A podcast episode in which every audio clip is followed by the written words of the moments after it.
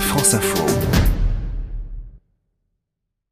Prenez soin de vous, n'achetez plus d'objets neufs. C'est un défi lancé en 2018 par l'association Zero Waste France qui œuvre pour le zéro déchet et le zéro gaspillage.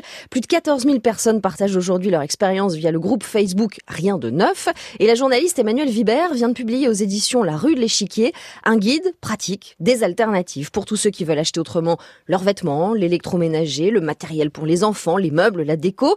Une prise de conscience existe, hein, elle commence, Jean-Mathieu en parlait. Et eh bien la prochaine selon elle, c'est tout ce qui touche au high-tech. C'est-à-dire Nos smartphones et nos écrans en tout genre. Depuis les premiers téléphones intelligents en 2007, plus de 7 milliards d'appareils ont été fabriqués, plus que le nombre d'humains sur Terre.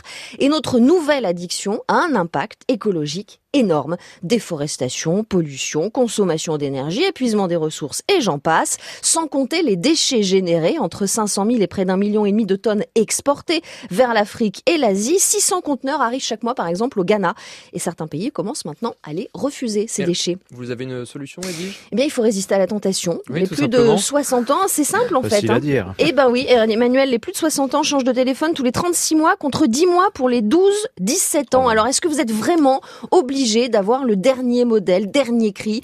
Prenez-en soin aussi de ce smartphone. Évitez de continuer à charger la batterie quand elle est pleine et à l'inverse de la laisser se décharger complètement.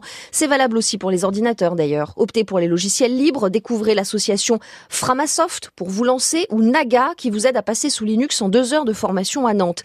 Réparez-les aussi ces écrans. Même si euh, batterie et vis sont scellés aux autres composants, il existe de nombreux tutos sur Internet et il y a des ateliers comme les repères café ou l'atelier soudé, ça c'est à Lyon. Et puis acheter d'occasion, smartphone et ordinateur reconditionnés, moins cher et en plus vendus sous garantie. Bon, tout ça c'est bon pour la planète. En quoi ça nous fait vraiment du bien? Eh bien, remettre en cause notre société de consommation, c'est d'abord faire bah, des économies puisqu'il faut toucher au portefeuille. C'est aussi sortir de la frustration de ne pas savoir quoi faire, comment agir. Le livre d'Emmanuel Vibert est un condensé d'astuces pour mener des actions cohérentes en phase avec vos valeurs. Non, ce n'est pas si difficile de s'y mettre et ne vous contentez pas de petits gestes individuels. Faites-les connaître, diffusez-les pour passer à une action collective.